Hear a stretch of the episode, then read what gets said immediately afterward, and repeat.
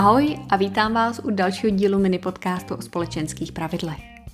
Ať už máte práci spojenou s cestováním či nikoliv, následujících pár tipů by se vám mohlo hodit i pro události, jako jsou team building, školení, konference či jiné marketingové akce, které se konají mimo vaše obvyklé pracoviště.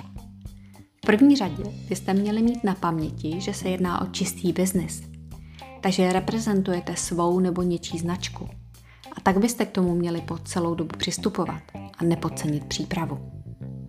Před samotnou cestou si projděte celý svůj itinerář a snažte se získat co nejvíce informací o lidech, se kterými se máte setkat, jejich postavení a kompetencích, jakož i co nejvíce detailů o společnosti, kterou reprezentují. Dále si projděte veškeré materiály a podklady, které budete na obchodní cestě potřebovat vy a jejich kopie si uložte kdesi v cloudu pro případ, že cestou o své IT vybavení přijdete.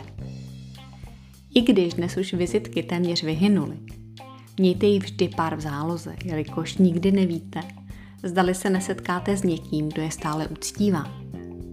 Pokud by vám tak svou vizitku podal a vy byste odvětili, že jste vizitky už dávno jako pravěk zrušili, mohli byste tak druhou stranu s velkou pravděpodobností urazit.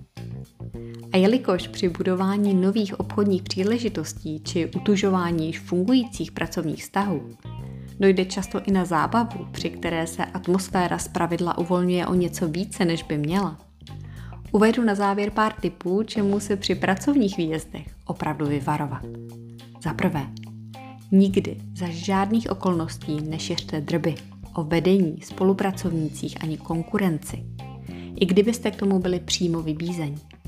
Na přímou otázku, co říkáte o tom a tamtom, odpovězte, že o tom člověku nebo té konkrétní situaci nemáte dostatek informací a převejte hovor jinam.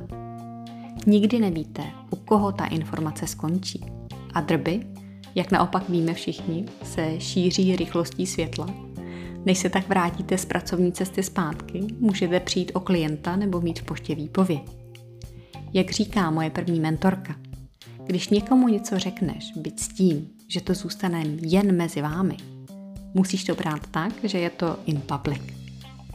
Za druhé, nepřehánit to s alkoholem, jelikož si jeho posilou často říkáme a děláme věci, kterých potom litujeme. Za třetí, pořád mějte na paměti, že se jedná o pracovní cestu a klienti nebo nové obchodní kontakty nejsou vaši přátelé. Nezdílejte tedy s nimi nic z vašeho soukromí, natož nějaké vaše trable. A nakonec začněte. Nepokládejte osobní otázky typu rodina, děti, zdraví, finance a tak podobně. A to ze stejného důvodu.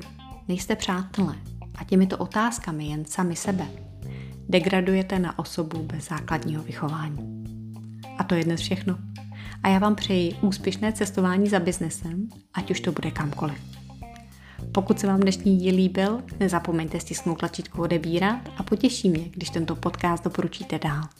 Protože čím víc lidí si ho poslechne, tím víc lidí se k sobě bude chovat lépe. Děkuji za vaši pozornost a těším se zase za týden. Mějte se krásně.